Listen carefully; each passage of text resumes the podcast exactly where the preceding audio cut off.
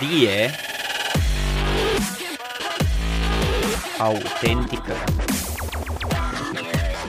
Hazlie viața cu Țurii. Cine este Ana? Și bine ai venit la mine în emisiune. Bine te-am găsit. Eu sunt Ana. Am... Uh, îmi vine în minte descrierea de pe Facebook. Eu sunt Ana, eu sunt stâlp, eu pun iubirea în fața urii. Asta este o expresie a tatălui meu cu care am crescut. Eu sunt Ana Armanu, așa cum tu ai spus, psihoterapeut, psiholog. Ce mai sunt? Sunt mama adoptivă, sunt logodnică, sunt femeie, am fost fată. și sunt aici ca să-ți răspund. Ok. Primul lucru care mi-e vine în cap e, ok, cum reușește un băiat da. să treacă de la poziția de băiat la poziția de bărbat? Pentru că în ziua de astăzi tot timpul aud, cel puțin eu aud replica asta, fi bărbat. Bărbatul este stâlpul familiei, el ar trebui să aibă grijă de toate, mai ales vorbeai de stâlp. Da. Bun, cum treci de la chestiile astea? Pentru că, din punctul meu de vedere, e provocator de cum, cum te împinge societatea să ajungi acolo. Da, sau mai ales, cred că ar merita răspuns la întrebarea când anume ă, trebuie să treci sau de ce anume trebuie să treci până la urmă, până să ajungem la cum. Ok, da. Cel mai sănătos e de ce ar trebui să treci. Exact. Nu știu dacă cineva problematizează lucrurile astea. Adică, de obicei, băieții cresc până la o vârstă le se permite. Este exact cum e situația asta cu lasă-l că e copil. Și la un moment dat, de obicei când începe, nu știu, clasa 8 ei, dar de acum nu mai ești copil. Omul este anunțat cumva că de, a trecut de la stadiu de copil la stadiu de tânăr. Așa e și cu băiatul care trebuie să devină bărbat. Așa un răspuns concret cum anume se întâmplă, să știi că nu am, nu există o rețetă magică. Pot doar să-ți spun că se întâmplă în momentul în care băiatul înțelege sau vede că are nevoie de alte resurse și atunci începe să construiască în el identitatea viitorului bărbat. Bun, și spre exemplu, tu spui că copilul primește replica nu mai, nu mai ești copil. Uh-huh. Sau nu mai fi copil. Nu mai fi copil. nu da. mai fi băiat. Da. Ar trebui să se traducă în ce ar trebui să se întâmple. Băiatul nu primește, e mai tricky așa, băiatul nu primește replica în mod direct. De obicei, social sau familial, se spune indirect că ar trebui să fie bărbat pentru început. Deci noi spunem, nu te mai purta ca un băiețel. Nu. De obicei așteptările sunt tacite. Să spunem că el intră, uite, într-o relație de iubire, că toți suntem cu iubirea, um, iar fata, partenera lui, are alte așteptări de la el. Se așteaptă, nu știu, el se comporte mai masculin. Uh-huh. Și abia atunci se izbește această constatare. Păi te-ai purtat ca un băiețel, n-ai știut să-mi iei apărare sau n-ai știut să mă inviți tu undeva sau, în fine, de aici intră lungul șer de uh, chinuri emoționale. Am înțeles. Și același proces ești de la o fată la femeie sau... Nu. Așteptam și alt răspuns, dar acum continuă. nu, nu. Din păcate nu este același proces. De asta noi, ca oameni, suntem structurați total diferit. Uh, eu personal nu cred în egalitatea dintre sexe, dar nu în sensul că discriminez, ci pur și simplu cred că suntem ființe total diferite și în consecință evoluția este diferită. Concret, tânăra femeie sau tinerei femei, da, îi se pregătește transformarea de la o vârstă poate mai fragedă. Uh, inclusiv de la jocurile cu bebeluși. Știi? Când erai mic, trebuia să fii mama. Da. Când ești mică, îți vine să fii mama. Iei bebelușul, îl îngrijești. Uh, copiii se joacă și de tata. Da? Dar, cumva, într-o fată, Femeile din jurul ei, eu cred foarte mult în mentalitatea tribală. Nu știu dacă în zilele noastre mai există lucrul ăsta. Sau... Eu cred că noi continuăm să ne comportăm ca niște oameni care stăm în triburi pentru că doar de câțiva zeci de ani s-a schimbat lucrul ăsta. Uite, îți voi da exemplul meu, familiei mele. Da? De încă din copilărie, femeile din familia mea, adică femeile din tribul meu, au început să mă învețe sau să ude sămânța viitoarei femei da? în diverse feluri. Deci m-au învățat în diverse feluri ce înseamnă să fii femeie. M-au învățat, mi-au arătat, de exemplu, să am grijă de o casă, da? M-au învățat să relaționez cu copii. Și multe, multe, eu nu spun că a fi femeie înseamnă doar să faci mâncare și să crești copii, nici într-un caz. Dar femeile din tribul meu mi-au predat feminitatea, mi-au predat grija, mi-au predat atenția, m-au învățat că e în regulă să am emoții, chiar și negative. Din păcate sunt conștientă că trecerea de la fată la femeie, pentru fetele care vor, este mai explicată cumva, uh-huh. mai și mult mai acceptabilă social. La băieți mi se pare așa că printr-o magie se dau de trei ori peste cap și trebuie să devină bărbați. Ok. Revenind la partea de bărbat, ce înseamnă să fii un bărbat vulnerabil? Pentru că, până la urmă, urmei, bărbații păi, sunt niște stâlpi, revenind la ideea de stâlpi, revenind la persoana ăla care este pe calș și reușește să rezolve toate problemele, dar în același timp, cavalerul ăla are și el trăiri, emoții, trece pe foarte multe, e om până la urmă, adică nu e un supra-om. Exact asta este răspunsul. Să fii un bărbat vulnerabil înseamnă să fii om. Să fii conștient de partea ta umană, ca și în cazul femeilor. Și de ce, spre exemplu, la bărbați se reprimă de multe ori chestia asta? Sau este o problemă în a fi vulnerabil? Cred că ține foarte mult de prejudecățile cu care noi creștem. Doar asta face să fie o problemă. Și mai ține de foarte mult de mesajele pe care noi, ca societate, le dăm mai departe fără să le gândim. De ce plângi? Băieții nu plâng. Sau a, plângi ca o fetiță. Da? Dar lucrurile astea de multe ori, și nu mă refer la uh, pătura intelectuală sau la cadrele didactice neapărat, sau de multe ori se spun, lucrurile astea se spun pentru că fac parte dintr-o cultură colectivă. Și dacă vrei să-ți crești, de exemplu, un băiat care să fie ok cu vulnerabilitatea lui, uh-huh. n-ai decât să-l pui pe un scaun și să-i explici, uite, dragul meu, în viața asta oamenii o să-ți spună asta, asta, asta și asta, vreau să știi de la mine, care sunt tatăl tău, da, sau prietenul tău, vreau să știi că e ok. Și mai vreau să menționez că vulnerabilitatea se manifestă diferit la orice om. Adică nu neapărat dacă plângi, ești vulnerabil, sau dacă nu plângi, înseamnă că nu ești vulnerabil. Mm-hmm. Bun, definește puțin vulnerabilitatea. Dacă tot ai intrat, încerc să înțeleg și oarecum să văd perspectiva asta pe care o ai legată de vulnerabilitate. Am mai multe perspective. Cea oficială definește uh, vulnerabilitatea ca fiind uh, o parte a noastră care ne face să fim instabili, slabi, să fim, uh, nu știu, predispuși la șantaj sau să fim victimele perfecte ale hărțuitorilor. Asta e varianta oficială, de dicționar cumva, da? Vulnerabil înseamnă slab, înseamnă căzut, Pe păi de asta, spre exemplu, da. zic, de multe ori în traininguri sau în prezentări pe care le am, întreb publicul dacă lor le pare că ești slab, dacă ești vulnerabil și peste 80% din sală ridică mâna și pe mine mă sperie chestia asta. Păi, da, da, da, așa e oficial. Da, adică... Colectiv. Colectiv, exact, subconștient colectiv și conștientul colectiv spun că dacă ești vulnerabil, ești slab. Inclusiv la femei. Uh-huh. Da? Femeile sau fetele, o femeie, de exemplu, care uh, pleacă după ce bărbatul ei i-a dat un pumn, da? și nu luptă pentru familia ei, este considerată a fi o femeie slabă, deci vulnerabilă, da? cel puțin din punct de vedere social. Bine, acum exemplul ăsta o să stârnească multe controverse, dar așa e. E doar un exemplu. Bun, hai să vedem... Referitor la varianta neoficială a vulnerabilității. Uh-huh. Este o parte care mie mi se pare frumoasă. Eu o leg de sensibilitate, adică de capacitatea omului de a simți. Și câtă vreme simți, cum să spun, vulnerabilitatea este implicită cumva la un moment dat trebuie să alegi. Fie vrei să fii copac, uh-huh. adică undeva acolo drept, da? Fie, stâlp. da, stâlp într-un sens uh, care implică Obiectiv, diferențiere. Exact, cumva îi îndepărtezi pe ceilalți, deci fie vrei să fii, uh, cum folosesc eu sintagmele astea? Uh, nu, cum era, cum îl cheam bărbatul Luxena?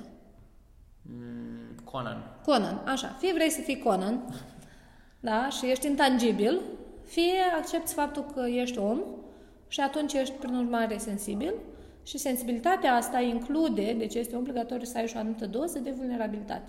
Uh-huh. Și mai este o definiție a vulnerabilității, a treia, care nu mai știu cum să o numesc, este cea în care vulnerabilitatea este asociată cu instabilitatea uh-huh. emoțională sau cu labilitatea emoțională, psihică, psihiatrică, cum vrei să spui.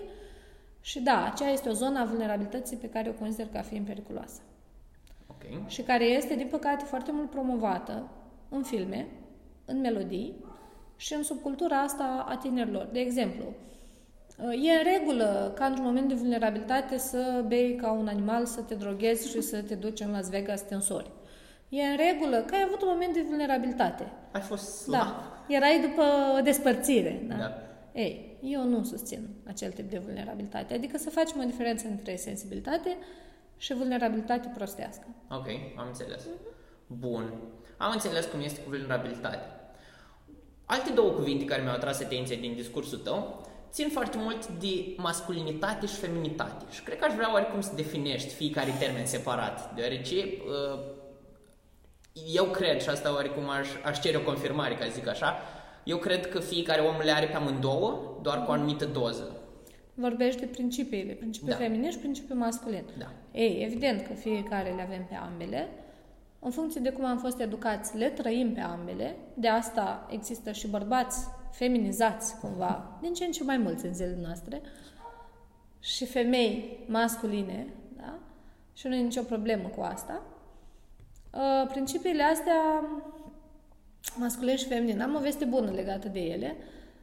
Uh, și vestea bună se referă la faptul că fiecare dintre noi ne trăim masculinitatea și feminitatea într-un fel personal. Ok. Așa că pentru cei care nu se simt masculini și pentru cele care nu se simt feminine, să știți că există o mare șansă, pur și simplu nu să nu fiți, ci doar să nu vă fi dat seama că Ok. erați. Ok, Da. am înțeles. Și cum se face verificarea? De multe ori prin confirmare socială. Adică, indiferent dacă tu nu te simți masculin într-un moment al vieții tale, dacă întrebi, pur și simplu deschizi gura și întrebi, da? ai putea fi surprins că alți oameni te văd. Și ca femeie la fel. Dacă nu te simți feminină, da, Bun, poți să ce, ceri ce o confirmare. definești? Ce înseamnă, nu? Da. Măi, e o, ma- o plajă așa de mare. În mod normal te-aș întreba la ce trebuie să știi. Ok. În primul rând că în momentul în care intri într-o relație, că o să discutăm mai acum despre Mhm. relații, balansul ăsta, dacă ambii, ambele persoane au foarte bine dezvoltat partea masculină, Mhm. automat nu există o concordanță, deoarece balansul ăsta eu îl simt că ai nevoie să... Și apare lupta, nu? Da. Lupta de putere, da. Și dacă au dezvoltat ambii, ambii partea feminină, ce apare? Mm, nu știu. Drama. Drama. Apare drama. Am înțeles. da. Păi, sincer, o definiție așa ca o pastilă, am sentimentul cumva că aproape așa ți-ai dori să fie. Să fac o pastilă a masculinității, pac, hap, am înghițit-o, pa, Nu, dar masculinitate. Într-un fel înțelegi ceea ce vreau, dar în același timp aș vrea să-și dezvolți puțin. se dezvoltă. Ok. Cred că masculinitatea presupune, în primul rând, o, o dorință conștientă de a-ți dezvolta lucrul ăsta. Adică, dacă ne referim din punct de vedere biologic, e foarte simplu. Ești masculin atunci când ești mascul, da? Când ai organe reproductive masculine. Da. Bun. După care, din punctul ăsta încolo, nimic nu mai este obligatoriu. Sunt oameni care pot trăi toată viața într-o copilărie eternă și se comportă ca niște băieți, băieței, copii, cumva. Pentru mine, termenul băiat înseamnă că mai este loc de dezvoltare, pe când termenul bărbat, asociat cu masculin, da? Mhm. înseamnă că s-a ajuns la un anumit nivel de dezvoltare superioară, după care se întâmplă un proces de rafinare. Bun, ce înseamnă concret să fii masculin, da? Să alegi, să te maturizezi. Eu asociez uh, masculinitatea și feminitatea cu termenul de maturizare. Ce înseamnă să te maturizezi, până la urmă, poate te mai întreba. E, Intuiești destul de bine. Da? Să te... După ochi, știi? După privire. Ascultătorii nu văd ochii, dar exprimă asta. Da, să te maturizezi, eu asociez exact ca la un strugure, să te coci. Uh-huh. Știi, nu destul să fie un strugure pe, în, pe un butuc de vie. Da? La un moment dat, ca și un fruct și un om trece prin toate cele de stadii. Ok. Și coacerea asta poate dura de la începutul vieții până la sfârșit. Mi-ar fi mult mai ușor să-ți definesc dacă mi- uh, ți-aș da niște exemple comportamentale, pe niște situații specifice. Poți să mă ajut tu cu situațiile? Mm, încerc să înțeleg, spre exemplu, dacă tot îți vorbim de relații, ok, ce înseamnă să fii masculin într-o relație? nu știu dacă este cel mai elocvent exemplu, dar îmi dau seama că uh, ce povestești tu legat de a fi masculin, e a avea putere de decizie. Poate, sau a Poți lua... să-ți povestesc ce înseamnă să fii feminină? Întâi? Ok, da. Da? Pentru că mi-e foarte ușor. Ești O să... femeie. Tocmai, da. O să pornesc la exemplu personal. Mi se pare Ok. cel mai simplu, nici nu e politicos să vorbesc despre alți oameni. da. Uh, Bun, trecerea mea de la fată la femeie sau când am simțit că pot să o fac sau când am simțit că am făcut-o, vreau să-ți spun că s-a întâmplat așa cum se întâmplă mare parte a transformărilor, prin uh, momente neapărat pozitive. Mhm. Uh, tot am eu o conferință despre suferință, O să vorbim la final despre la asta. care vă invit, da? Uh, vreau să spun așa, până la o anumită vârstă, Mhm. am trăit în uh, rolul de fată, că tot vorbim despre roluri, da? Până când s-a ajuns la o împlinire a, ma- a maturizării mele fiziologice. Maturizarea întotdeauna începe în planul fizic, da? Adică, bun, fetele cresc, se dezvoltă, devin atractive, devin seductive și toate astea. După care, dacă vrei să accesi către o maturizare e, psihică și emoțională și intelectuală chiar, trebuie să începi să trăiești. Mhm. Adică să ai relații. Este o naivitate să crezi că un bărbat va deveni bă- un băiat va deveni bărbat sau că o fată va deveni femeie stând cu minte pe marginea patului și cu picioarele încrucișate. Sau este la fel o naivitate să crezi că se va maturiza uh, trăindu-și viața pe Facebook și având foarte multe relații online. Nu. Ok. Deci un mare pas în trecerea de la fată la femeie, cel puțin în viața mea, a fost această trăire. Și am trăit în relații, bineînțeles, cu bărbați, am trăit diverse, cu băieți, de exemplu. La început n-am avut relații cu bărbați. Se spune că atragem partenerii pe nivelul nostru de dezvoltare. Uh-huh. Și eu, fiind încă o fată, am trăit alături de un băiat, da? Acel băiat a făcut în relație cu mine anumite lucruri, a luat anumite decizii. Ce a însemnat pentru mine să fiu feminină? În primul rând, să fiu foarte în acord cu mine, cu partea mea fizică, da? Ok. să fiu în acord cu corpul meu, să încep să-l cunosc, să-mi cunosc, să cunosc mesajele pe care le transmite corpul meu, da? să văd ce fac cu atracția, sunt atractivă pentru băieți sau pentru bărbați, bun, dar cum gestionez asta? Așa se întâmplă și pentru un bărbat, da? Băiatul, viitorul bărbat, va trebui să facă o trecere de la nu-mi pasă cum arăt sau nu știu, nu sunt deconectat de corpul meu. Sau poate invers, dau foarte mu- mare atenție corpului meu, va trebui să fac o trecere către o cunoaștere și o integrare a corpului. De exemplu, nu e chiar din sfera masculinității sau nu e un comportament tipic bărbătesc uh, dacă, nu știu, vine cineva din afară și face o remarcă legată de tine și de corpul tău și te blochează pe viață, în relație, știi? Adică cumva, cum se spune în termeni popular, trebuie să ai un răspuns pentru toate. Ok. Și răspunsul acela îl ai, în primul rând, căutându-l și definindu-l în tine. Așa e și la fete și femei. Și îți dau un exemplu foarte banal, dar care se întâmplă foarte des. Hărțuirile astea de stradă. Mhm. După fete sau după femei, foarte des, masculii, da, din turma noastră, fluieră sau declară sau ating sau în fine. Da. Și vezi foarte clar care e diferența dintre o reacție a unei fete și reacția unei femei. Fata de multe ori fie e rușinată, fie se destabilizează total, fie se uită în jur și se pare că toată lumea a văzut, fie crede că e vina ei, fie... Pe când o femeie poate gestiona asta într-un mod mult mai matur. Cum? Fie îl confruntă pe om, fie îl tratează cu indiferență și merge mai departe, ne lăsând ca acest incident să-i afecteze toată viața. Da? Deci maturizarea vine și cu un control emoțional Mhm. Înțeleg. foarte mare. Cred că aici ne împiedicăm noi, generația actuală, că tu asta m-ai întrebat, că din ce în ce mai des se cere să fii bărbat. Și eu cred că în plan fizic, bineînțeles, natura și urmează cursul. Ba chiar ne maturizăm mult mai repede decât generațiile trecute, biologic și sexual vorbind. Dar în plan emoțional, din păcate, nu. Ne oprim în anumite stadii de infantilizare și lucrul ăsta ne împiedică să devenim femei sau bărbați. Bun. Cum apare partea asta de dezvoltare emoțională? Trăind. Bun.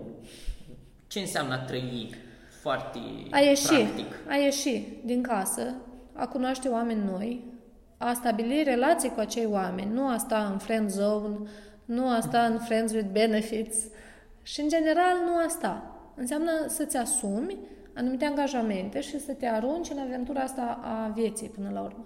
Înțeleg.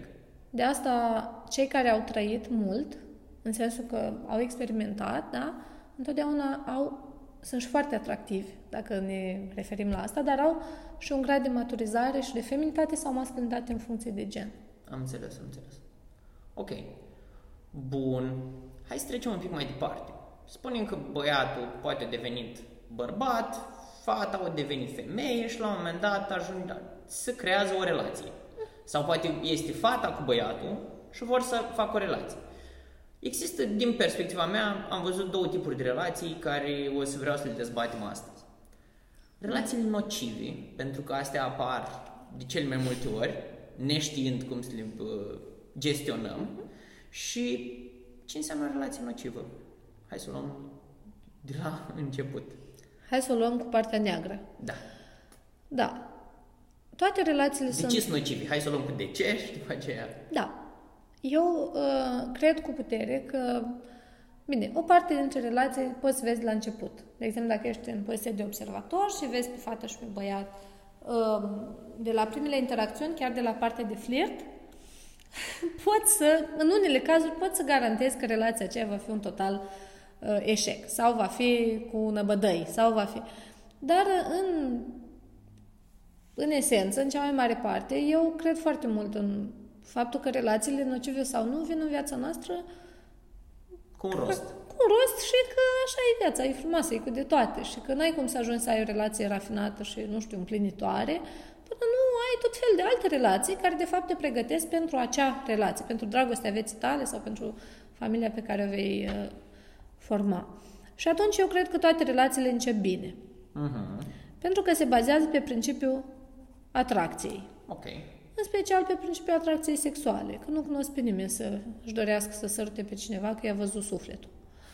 Da? Bun. Principiul atracției funcționează foarte bine și în perioada de îndrăgostire partenerii se întâlnesc, se atrag, totul merge perfect. Eu n-am să dau acum o durată de timp, că astea sunt foarte relative și nu, nu despre asta vorbim. După ce trece sau scade intensitatea atracția primară, se întâmplă uh, diferențierea. E ca și cum separe albuș de gălbenuș. Uh-huh. Va fi o relație, va evolua într-o relație frumoasă sau va evolua într-o relație nocivă. Aici ține foarte mult de așteptările și percepția fiecărui partener.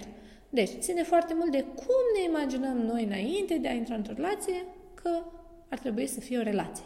Ok, bun. Pentru că nimeni nu intră curat și fără așteptări în- într-o relație, da? Da. Bun. Și partea de ce anume devine o relație nocivă? Păi îți explic. Fie de cele mai multe ori, o relație devine nocivă pentru că apare o luptă de putere între parteneri. Uh-huh. Adică ei simt că lucrurile cam scârție, dar fiecare se ambiționează să-i dovedească celuilalt că dragostea nu moare niciodată, dragostea învinge și toate versurile suropoase din melodiile pop. Am înțeles. Da? Și acela este punctul în care partenerul, deși simte că este intoxicat în relație, dar niciun cealalt nu renunță. Bun. Pe principiu, mor cu tine de gât. După care, deci avem odată ambiția asta. De asta e o relație nocivă. Apoi apare stilul de atașament. Da? Aici e foarte mult de povestit. Adică dacă un partener are traumă de abandon, adică este frică să se despartă, mai pe românește, da? Deși ai o relație toxică cu el, omul acela nu se va despărți de tine, pentru că teama de a se despărți este mai mare și mai urâtă decât traiul nefericit alături de tine. Așa că relațiile astea sunt tare, tare, tare des întâlnite și tare dificile. O relație mai devine nocivă atunci când nivelul de așteptări este diferit la parteneri, Uh-huh.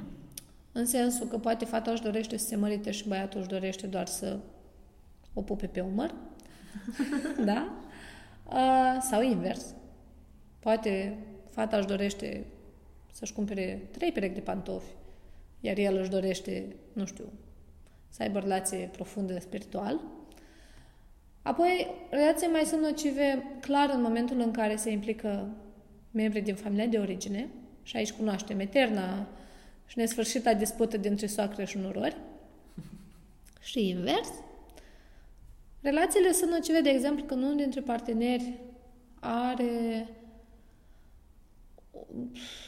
Aici intrăm deja în partea de diagnostic. Are o tulburare, nu știu, psihiatrică în care are tot felul de comportamente. Mhm. Cumva intre, se întâmplă uneori, și să știți că e mai des decât ne așteptăm, se întâmplă să intre în scenariul de viață al cuiva și tu să nu știi în ce ai intrat. Uh-huh. Și să te trezești așa într-un hățiș cu tot felul de comportamente și atunci, clar, o relație nocivă va avea loc. Uh, Gelozia face ca o relație să devină nocivă Și și de, de la ce vine gelozia și posesivitatea, ca astea două, două elemente care distrug partea asta de atracție foarte mult. moartea pasiunii. Moartea pasiunii, exact. Da. Din păcate, în unele cazuri și moartea partenerilor, că s-au văzut atâtea. Uh, da, nu intrăm în acest subiect, dar a fost menționat. Da, de la ce apare gelozia? Gelozia apare de la o cunoaștere precară a propriului sine, cum, cum gândesc eu, Mhm. de fapt de la o cunoaștere deficitară a propriei persoane și de la o teamă permanentă de a-l pierde pe celălalt și de la o iubire de tip obsesiv. Ok. Adică partenerul care este gelos, undeva în capătul conștiinței lui, consideră, dar aproape îl absoarbe pe celălalt și consideră că viața celuilalt și programul celuilalt și relația celuilalt se cuvin. Și atunci, în momentul în care celălalt nu stă cumva în schema de viață, partenerul care este gelos se înfurie. Și gelozia e un act foarte toxic și pentru relație, dar este în primul rând foarte, foarte nociv pentru cel care simte această emoție și ajunge să-l distrugă în timp. Probabil te întreb dacă există leac. Da, Dacă tot- psihoterapie există. E folosește la gelozie. Am înțeles, am înțeles. Bun. Altceva legat de relații nocive. Dacă mai este ceva de menționat. Așa le-am trecut în revistă. De menționat este că, din punctul meu de vedere, factorul principal care contribuie la, uh, cum să zic, la permanența relațiilor nocive este fapt, uh, dorința, de fapt, frica partenerilor de a recunoaște adevărul. 90% din oamenii care au venit la mine de-a lungul timpului și nu numai în terapie, ci așa în viață, Cunoscându-i. cunoscându-i, întâlnindu-i din familie, chiar și eu, în propria mea viață, în anumite relații pe care le-am avut, da? ei văd semnele toxicității, că nu sunt proști. Ei le văd, le văd de la, chiar de prima oară de când apar. Dar se încăpățânează, din anumite motive, să fie să le ignore, fie să spere într-o viață mai bună, fie să creadă în schimbarea celuilalt. Eterna, mitul schimbării partenerului, da? Da. Aici aș completa că dacă nu ești în stare să-l accepti pe partenerul tău, în momentele grele ale vieții lui, da, din relație, vezi, te uiți în sufletul tău și dai seama că nu ești în stare, e cazul să închei relația și să mergi mai departe. Pentru că dorința asta de a-l schimba pe celălalt, la nesfârșit, se transformă într-o formă de abuz emoțional față de partener, că de fapt el trăiește cu un om care îi spune permanent, tu ești așa, tu ești așa, aștept să te schimbi, ai spus că te schimbi, ai spus că faci altfel și n-ai făcut. Și din punctul ăsta de vedere, cred că dorința asta activă a oamenilor de a nu recunoaște adevărul evident, Mhm. da, face ca relațiile nocive să trăiască foarte mult. Înțeles. Asta pupat cu așteptările nerealiste referitoare la relații. Vrei să-ți spun câteva din ele?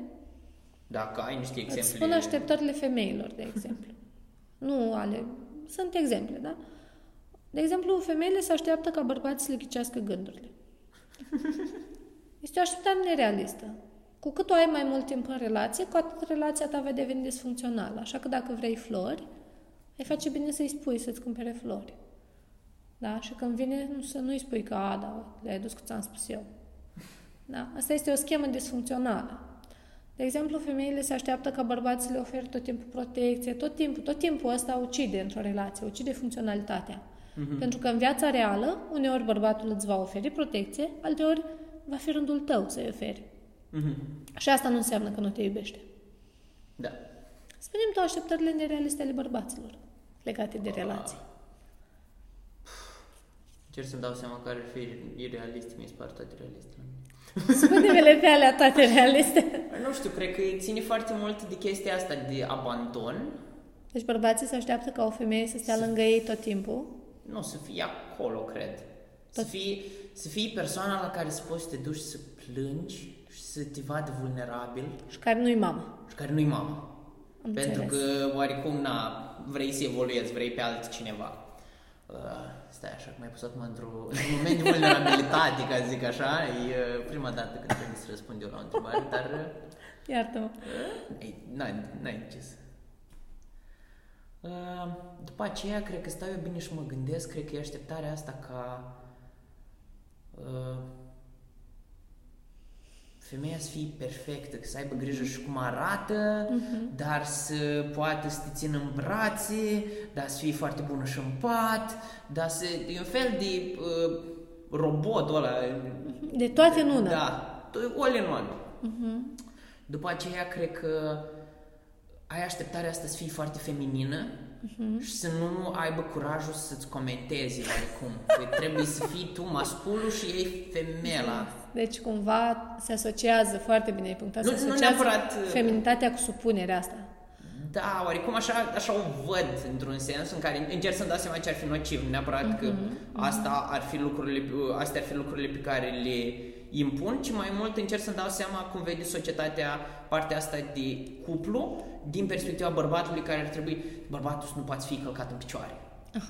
Deci, Bărbatul- din principiu, femeile calcă în picioare bărbați cu tocurile, așa. da, normal, că trebuie să, fii de, să ai grijă să nu te trezești cu tocul pe frunte, că asta Da, e o altă clar. replică, A, să da? nu te simți sub papuc, adică. Am înțeles. Uh, după aia să uh, femeia trebuie să fie tot timpul uh,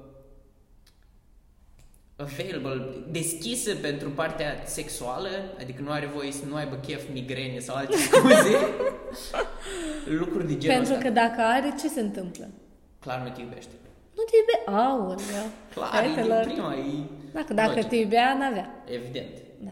N-are voie să aibă zi proastă. Nu. Cred că astea Și sunt. eu care credeam că sunt feminină. Dar nu eram.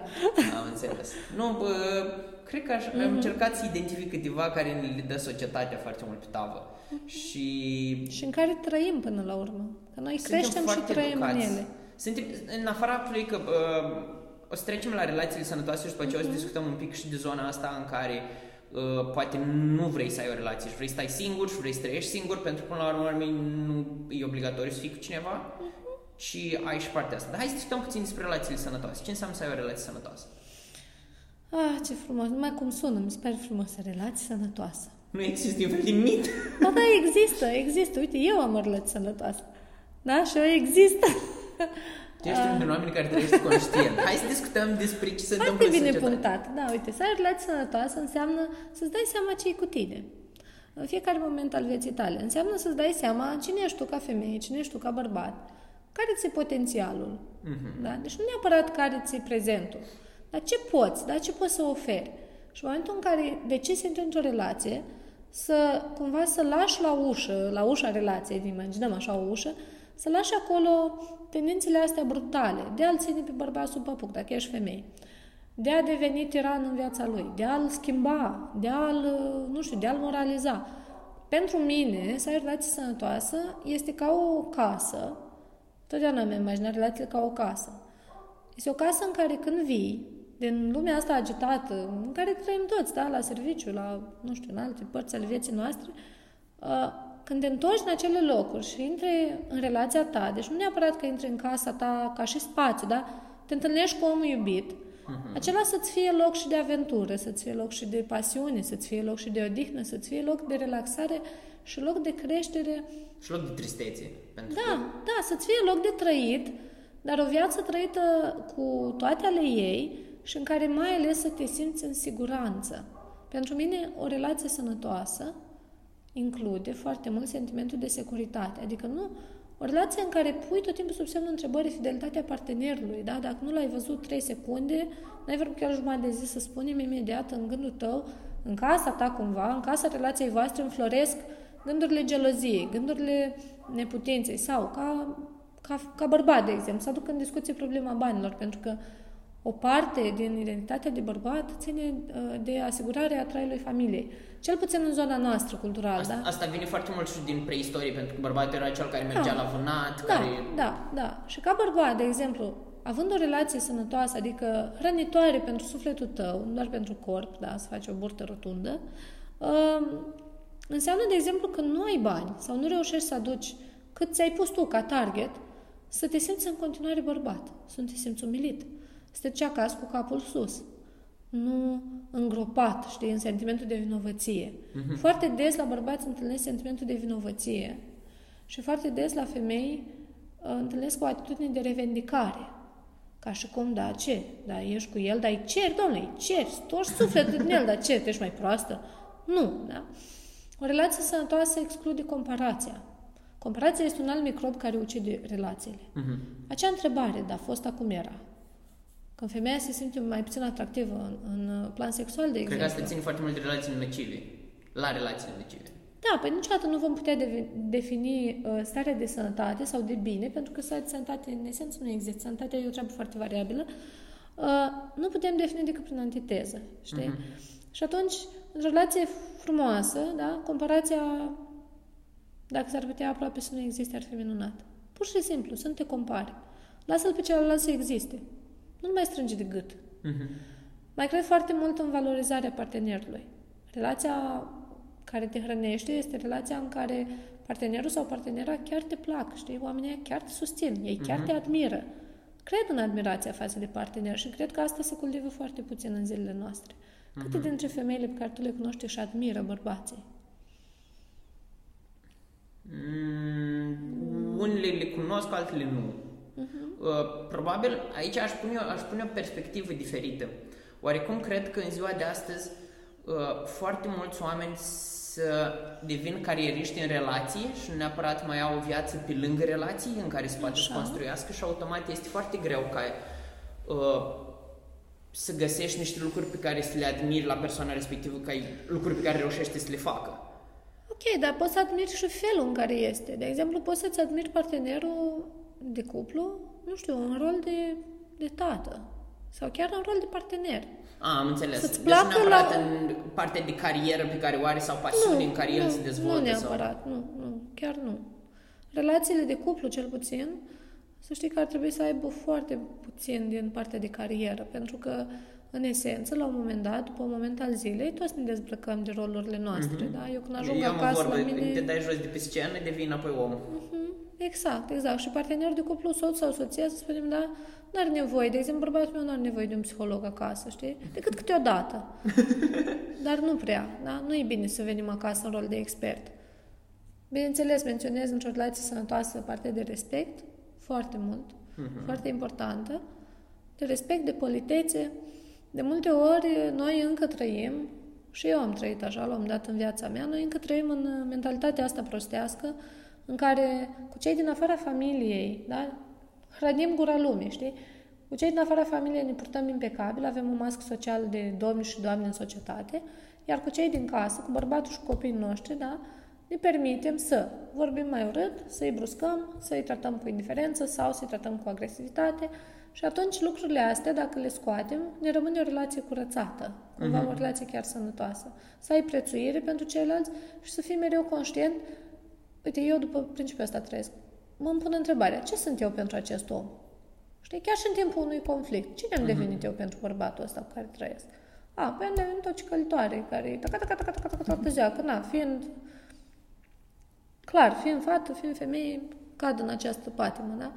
Și atunci, în momentul în care îmi dau seama că eu pentru el nu mai sunt un om folositor, mă opresc. Hrănitor, da? Mă opresc.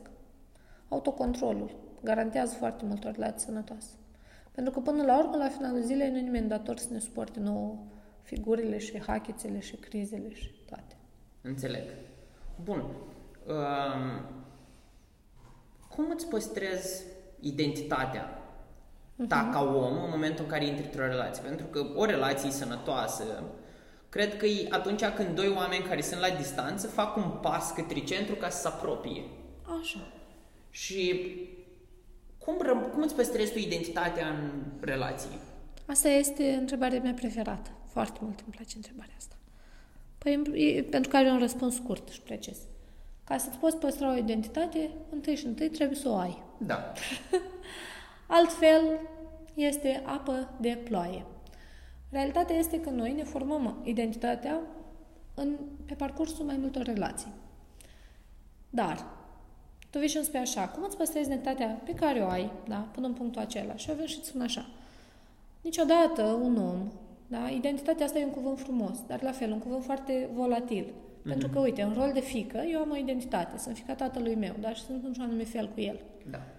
În rol de soră am o altă identitate, în rol de, nu știu, de profesor am o altă identitate, în rol de terapeut am o altă identitate și când rămân eu cu mine am altă identitate. Mhm. Asta nu înseamnă că sunt bolnavă, ci pur și simplu înseamnă că sunt un om cu foarte multe fațete, ca noi toți. Da. Să crezi că ai o singură identitate în toate rolurile este o naivitate. Ok. Nu o să-ți iasă. Și să revenim la relație. Bun, intri într-o relație cu o identitate pe care o ai. Totdeauna când intri într-o relație, va trebui să intri conștient de faptul că acea relație te va transforma. Și dacă nu te va transforma acea relație, te va transforma, te va transforma însăși viața, procesul vieții. Da? Ne transformă. Eu nu mai sunt același om pe care, uh, nu știu, alții l-au întâlnit poate când aveam 23 de ani, da? Nu mai este acel om, acel om a murit. Asta este, eu sunt cea de azi. Și așa ești și în relații. Uh-huh. Deci, intri în relații conștient de uh, iminența schimbării și te uiți la identitatea ta inițială și de acolo trebuie să identifici foarte clar ce vrei să păstrezi, ce-i uh-huh. bun, uh-huh. ce-ți place, da? Asta și asta. Ok. De obicei, noi definim asta prin principii de viață. Da? Să spunem, eu, Ana, intru într-o relație cu un bărbat pe care nu-l cunosc. Intru conștientă de faptul că relația și întâlnirea cu el mă va schimba. Ce vreau să păstrez? Uite, vreau să-mi păstrez anumite convingeri morale, vreau să-mi păstrez obiceiul de a citi, vreau să-mi păstrez obiceiul de a mă întâlni cu oameni și de a râde cu ei. Ok, în momentul în care relația cu el va ataca aceste principii ale mele, voi negocia și voi vedea dacă vreau să se întâmple această schimbare sau nu. Deci așa îți păstrezi identitatea, fiind uh-huh. conștient, la fel, știind ce cu tine. Pentru că, de ce am vrut să aduc discuția aici, e în felul următor. Mulți oameni vin într-o relație după o perioadă în care au fost singuri. Da. În care au avut propriul program, în care nu neapărat trebuie să depindă de cineva. Uh-huh. Automat când intră într-o relație trebuie să investească timp pentru relații cer timp. Da, păi evident. Și automat nu mai ai timpul ăla pe care îl aveai pentru tine, da. ci l-ai pentru relații, pentru cuplu, pentru așa mai departe. Bun. Cum faci chestia asta să o negociezi? Că povestea mea înainte mm. de negocieri. Cum ajungi să negociezi lucrurile astea și să îți dai seama că în primul rând merită să investești într-o relație sau nu și așa mai departe? Cred că mi ciudă în momentul ăsta pe felul în care viața pe care o ducem la joburi uh-huh. ne transformă ca oameni. Și gândim, poate mai mult decât ar fi nevoie, totul în termen de cost și beneficiu, în termen de investiție și mai ales în termen de confort personal. Noi suntem o societate a tinerilor obsedați de confort. Da. Și a copiilor obsedați de confort. De la toate produsele de îngrijire care există, da, pornire, până la, nu știu, școli private și tot, tot, tot, tot, tot. Unii oameni numesc asta civilizație. Eu cred că vine și cu plusuri și cu minusuri. Pornind de la ideea asta că noi suntem obișnuiți cu confortul personal, așa cum spui tu, cu timpul nostru, cu rutina noastră și cu toate, în momentul în care intri într-o relație, deja, dacă nu e foarte fain, devine o povară. Uh-huh. Just, da. până aici. Da? Ok. Well, știi expresia cu așa și cu sufletul în rai? da? Da. Da. Toți o știm, da? Da. Bun. Păi, Clar, cred că... ascultătorii mei știu asta. Deci... Da? e veche, e vintage. Da. Um, cred că la un moment dat, când omul decide să intre într-o relație, trebuie să decide unde vrea să fie și cu asta și cu raiul și cu da. iadul da. nu se poate. Da. Și cred că ăla e punctul. Ăla este punctul care te schimbă, ăla este punctul care armonizează. Și nu știu să-ți spun dacă poți hotărâ la începutul relației dacă merită. Până la urmă, dacă gândești în termen de cost și beneficiu, din punctul meu de vedere, asta este greșeala principală. Mm-hmm. Pentru că nu tratezi partenerul cu respect. Partenerul este un om, este o ființă. Nu poate fi cântărit în termen de cost și beneficiu. Nu poate fi contabilizat. Înțeles. Și în momentul în care nu-l respecti de la început, mai bine rămâi la relațiile de pe Facebook sau, nu știu, la Friends with Benefits, ce Dumnezeu mai, mai crea societatea modernă. Care sunt provocările relațiilor din ziua de astăzi? Din ceea ce auzi tu la, în terapie, ca zic așa. Faptul ăsta că oamenii sunt foarte superficiali și găsești foarte greu un om care să merite. Da? Foarte des oamenii vin cu o perspectivă de asta, că eu am încercat, mi-am făcut timp în fiecare seară să mă duc nu știu unde, sau să fiu într-un anume fel, eu m-am schimbat și celălalt nu s-a schimbat.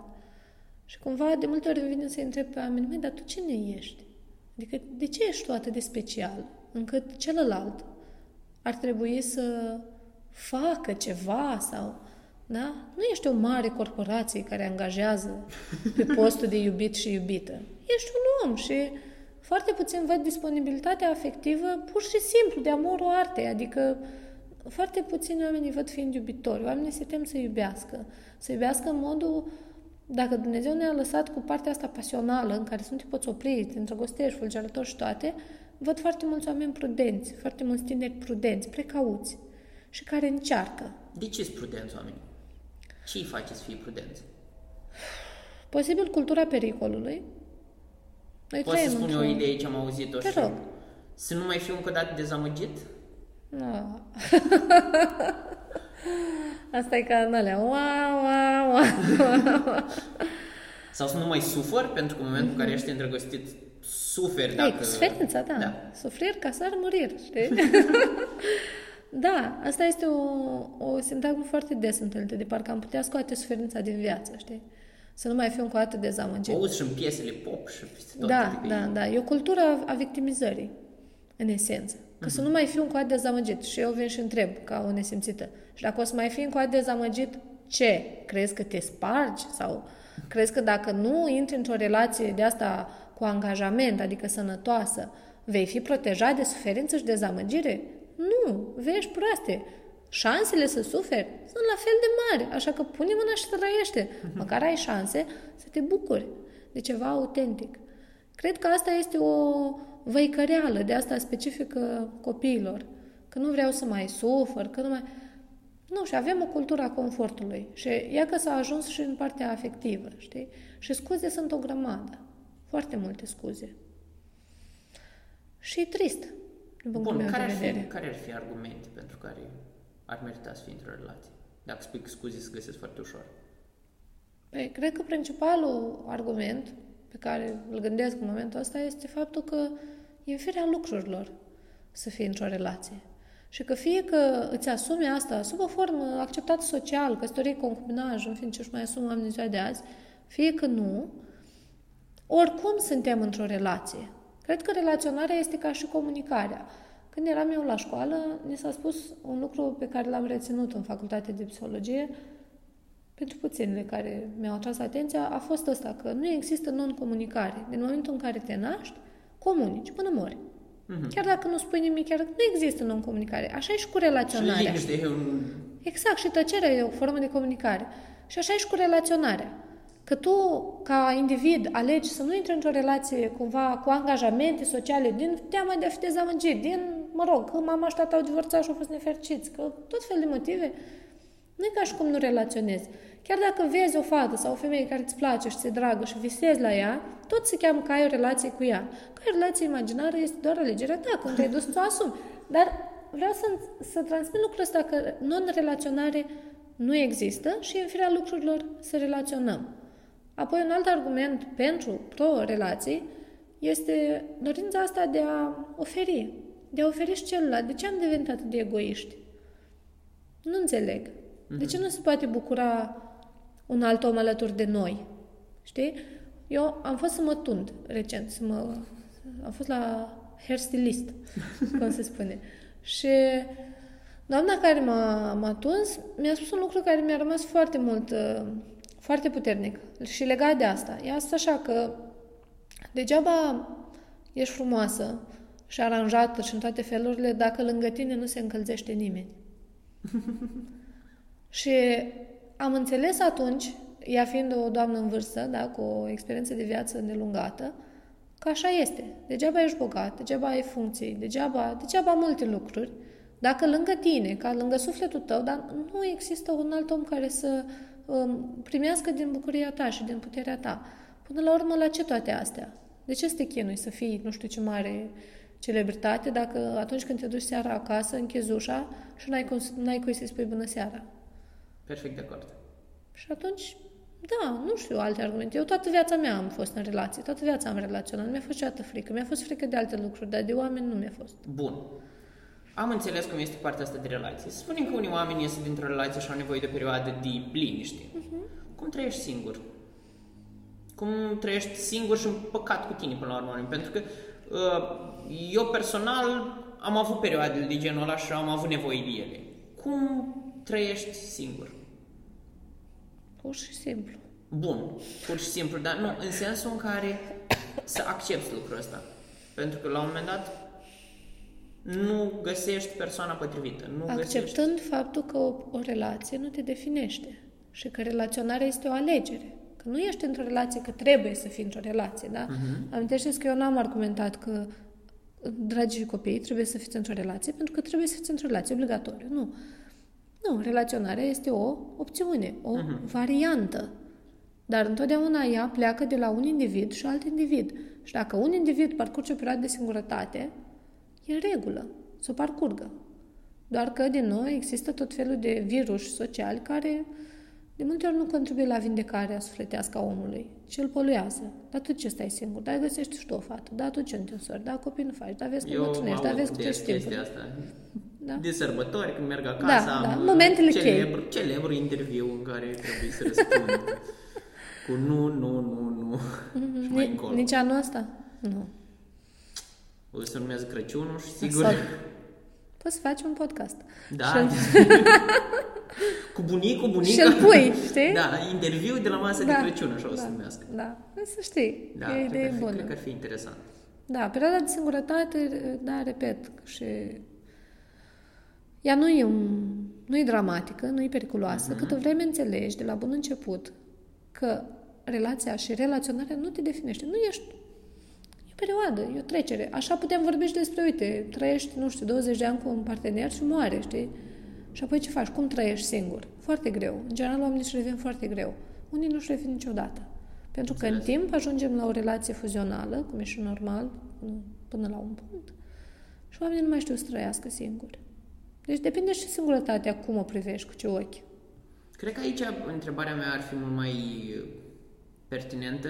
În momentul în care trăiești singur, cel puțin ce, ce am trăit eu și experiența pe că, din care vin e că stăteam și mă gândeam, ok, dacă nu mă iubește cineva, eu nu sunt iubibil sau nu aș putea uh-huh. să fiu iubit și așa mai departe. Eu sunt stricat. Eu sunt stricat. Cum stai în singurătatea respectivă și cum devine singurătatea aia sănătoasă? Păi, ideea este că există o singurătate sănătoasă, adică o abilitatea omului de a sta cu el însuși în perfectă armonie, uh-huh. pe care o, o vei practica și în relație. Este fix același tip de singurătate. Adică, indiferent că ești cu un om, indiferent că nu, trebuie să ai abilitatea care ține de maturizare și de a fi bărbat sau femeie, da? Uh-huh. Trebuie să ai capacitatea de a fi tu cu tine în siguranță, tu cu tine, cum spun eu, să faci alegeri în care îți faci bine prin alegerile alea. Înțeleg. Și așa, așa stai și singur. Doar că, na, puțini oameni își dezvoltă partea asta pentru că nu își pun problema. În ce sens să-și pun problema? Că ar trebui să ajungă la o stare de armonie cu ei. Foarte mulți oameni trăiesc prin ceilalți. Sunt oameni care, de exemplu, nici să mănânce nu sunt în stare singuri. De exemplu, le spui, du-te la restaurant și mănâncă și simte bine cu tine. O, dar sunt ciudat. Nu pot, toată lumea, dar nu, nu trebuie, nu, nu. Da? De asta nu-și pun problema. Nu se gândesc, foarte puțin se gândesc, măi, eu m-aș descurca, de exemplu, să călătoresc singur sau eu m-aș descurca să îmi beau cafeaua de dimineață singur, absolut, într-un restaurant cu oameni străini. De obicei, la terapie ajung să-și opună uh-huh. probleme. Înțeleg. Bun. Mersi din suflet pentru toate informațiile. Acum o să te întreb, pentru că este un lucru foarte tare pe care îl faci. Știu că să ai un workshop, o prezentare. O conferință. O conferință. Poți să ne spui mai mult? Da. Am, am o conferință da. care se numește Despre suferință și compasiune. Uh-huh. Pe 10 octombrie, la o casă de cultură. Mai multe informații găsiți pe internet. Casa de cultură Mihai Ursache, nu? Parcă uh-huh. Din okay. Parcul Copou. Da. De la ora 7 seara. Este o temă pe care am ales-o pentru că este universală. Capacitatea omului de a suferi este endless. Uh-huh. Și Recunosc că sub această umbrela suferinței vreau să vorbesc cu oamenilor despre compasiune, despre înțelegerea pe care o poți arăta propriei tale persoane, chiar tu, nemai așteptând să vină din partea altora. O aștept cu emoție întâlnirea, uh-huh. aștept cu bucurie. N-am, n-am nicio suferință legată de ea, cel puțin deocamdată și ca de fiecare dată conferințele astea ale mele, știi cum, ele vin Așa cum facem toamna cu fructele. Eu lucrez așa o vreme, lucrez, lucrez și tot culeg. Se coace câte un subiect din asta. Da, da, se coace câte... Uneori se coace exact când închei o conferință și eu știu ce fac data viitoare, alteori nu. Este o, un fel al meu de a dărui oamenilor mai departe. Este o conferință cu intrare gratuită și sper câte zile am să reușesc să ofer lucrurile astea în acest regim, Mhm. din respect pentru oameni și din dorința de a dărui. Și exact asta este. Am ajuns la un prea plin, pot vorbi oamenilor despre suferință, pot vorbi despre compasiune, sunt un exemplu pentru ambele, pot oferi exemple personale. Uite, chiar m-am gândit conferința asta să o fac mai, Personală. mai personalizată, pentru că nu consider că e foarte, foarte ok să vorbesc despre suferința altora. Mhm. Și ca orice om am paleta mea de suferințe și o să fie interesant să vorbesc despre ele, într-o oarecare măsură. Așa că eu vă aștept pe 10 octombrie și pe tine. Bun, da, o să Pe fiu tine, acolo da. în sală. Îți fac loc, aurit. Am înțeles, scaun în față, că nu mi pe el mare. Da. Bun, mai am două întrebări pentru tine. Te rog. Prima dintre ele este pentru ce ești cel mai recunoscător în viață, recunoscătoare în viață. Îți o întrebare faină. Cred că pentru că sunt vie. Mhm. Pentru că trăiesc. Pentru că multe s-au întâmplat. Și nu neapărat să-mi amenințe viața, dar în esență, când trag linie, pentru asta mulțumesc dimineața, de exemplu. Am înțeles. Bun. Ești, acum este o întrebare la care e puțin imaginație. Așa. Ai trăit foarte frumos toți anii și la un moment dat vine momentul de final în care ești la bătrânețe și te retragi undeva la o casă foarte frumoasă, imaginez că o să ai foarte mulți copaci și o să fie o pisici. curte, și pisici, și câini și așa mai departe. Da. Și Și o păs. să vină un jurnalist la tine Așa. care o să vrea să-ți scrie bibliografia. Așa. Care sunt trei titluri de capitole, De capitole, capitole. nu de carte. nu, trei titluri de capitole din cartea ta. Ok. Foarte faină întrebarea. Primul titlu este Mama care m-a născut. Al doilea titlu este Întâlnire cu un copil. Și al treilea titlu de capitol este Viața ca o sărbătoare. Ăsta al treilea eu îl înțeleg foarte bine pentru că de fiecare dată când merg la Ana este foarte multă muzică, este voie bună. Mersi din suflet pentru prezență, mare pentru drag. răspunsurile autentice pe care, le, pe care le-ai oferit și, nu știu, eu sunt foarte recunoscător că ai acceptat invitația și că am avut această discuție și ce pot să-ți doresc e să ai o sală exagerat de plină la Da, să prezentare. fie ca la ziua Izabelei. Ca la ziua Izabelei. și, na, o să, o să vedem exact cum o să decurgă lucrurile și poate o să mai avem an, pe Ana invitată în podcast și cu altă ocazie. Până Mulțumesc atunci, și eu. vă, lă- vă las și ne auzim data viitoare doar cu viața cu țurii. V-am lăsat. Pa, pa!